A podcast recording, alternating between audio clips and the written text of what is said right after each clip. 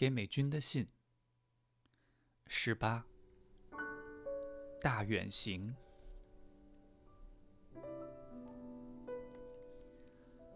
前几天特别去了一趟银行，我对打着领带的秃头经理单刀直入：“有什么手续，我现在办理，可以让儿子们不需要我就能够直接处置我的账户财务。”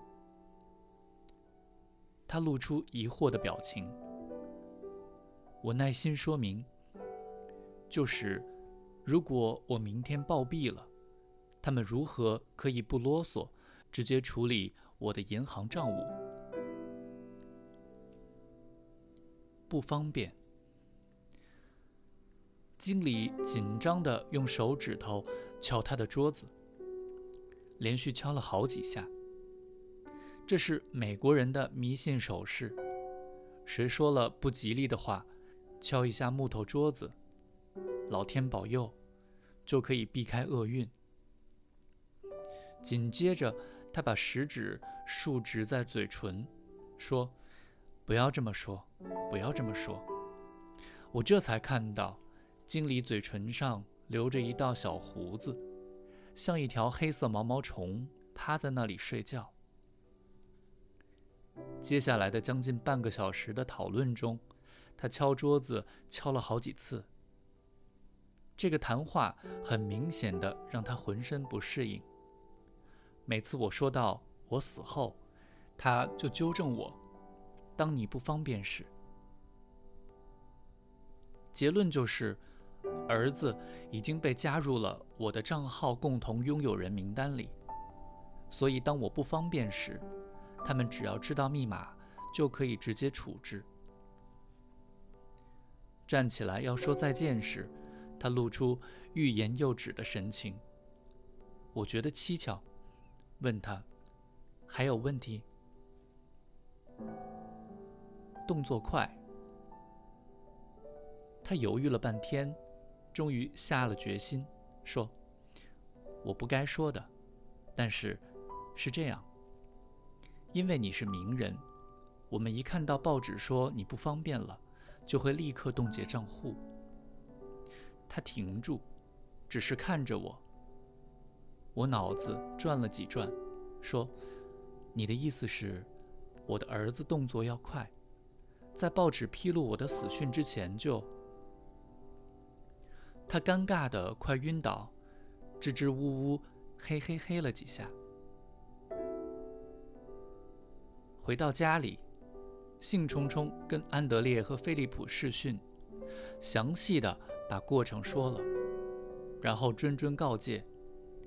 银行若是冻结了账户，你们可就麻烦了。所以你们动作要快。菲利普说：“哎呦，谈这种事，我不要听。”安德烈用福尔摩斯的冷静声调边想边说：“妈，我没有听错，你的意思是要我们在你死掉的消息传出去之前，赶快去把你的银行账户里的存款取走。”我高兴地说：“你好聪明，对呀，存款虽然不多，手续麻烦很大。我的意思就是，不要等到报纸都说我死了，你们在之前就去取款，留百分之十缴遗产税。如果等到银行冻结了账户，你们就还要飞到亚洲来处理。你们中文又烂，到时候没完没了。”安德烈继续抽丝剥茧，所以你一断气，我们两兄弟就直奔银行。我已经听出他的意思，惊悚画面也出来了。嗯，确实有点荒谬，但是实事求是嘛。我说，是的。菲利普已经受不了了，插进来喊：“我才不要！”安德烈慢条斯理地说：“这么做，你觉得全世界会怎么看我们两个？”我没真的在听，我继续想象那个不方便的时刻，继续说出我的思索。其实，谁说一定要等到断气？早几天未雨绸缪不是更好？看我不行，就先去银行吧。妈，安德烈大声打断我，说：“如果我们照你的指示去做，整个华人世界会认为你是非自然死亡，而我和菲利普有嫌疑。你想过吗？”临终，美军，你和我们也曾经那么多次的昔日戏言身后事。问你要不要和爸爸葬在一起？你瞪一旁的爸爸说：“才不要呢，我要和我妈葬一起，葬淳安去。”爸爸就得意的笑说：“去吧，去吧，葬到千岛湖底去喂乌龟。”整个故乡淳安城都沉到水底了，这原来已经是美军的大痛。爸爸再抓把盐撒在伤口上，说：“这就叫死无葬身之地。美军一定还是跟着我的。”这么说着说着，时光自己有脚，疏忽不见，仿佛语音方落，爸爸已经真的葬在了故乡湖南。坟边的油桐树开过了好几次的花，花开时一片粉白，像满山蝴蝶翩翩。墓碑上留了一行空位，等候着刻下他的美军的名字。小时候，朋友听到我们这样笑谈父母身后事，大多骇然。到现在，朋友们自己都垂垂老矣。这。却仍是禁忌。不久前，和一个老友说话，他九十五岁的母亲在加护病房里，问他：“妈妈说过身后怎么办吗？”他苦笑着摇摇头，没谈过，没问过。安静了好一会儿，他又说：“母亲唯一说过的是，不想死在医院里，想在家里。”美国做过调查，百分之八十的人希望在家里临终，但是百分之八十的人都在医院里往生。现代世界最违反人权的，应该就是这件事吧？朋友悲伤的眼睛流下了止不住的泪水。七十岁的老男人泣不成声，他唯一的愿望，我都做不到。医疗照顾不得不在医院里，但是临终为什么不能在家里呢？隐私是人的尊严的核心，所有最疼痛、最脆弱、最纤细敏感、最贴近内心、最柔软的事情，我们都是避着众人的眼光做的。哭泣时，找一个安静的角落；伤心时，把头埋在臂弯里，心碎时，蜷曲在关起来不透光的壁橱里；温柔倾诉时，在自己的枕头上，让微风从窗帘悄悄进来。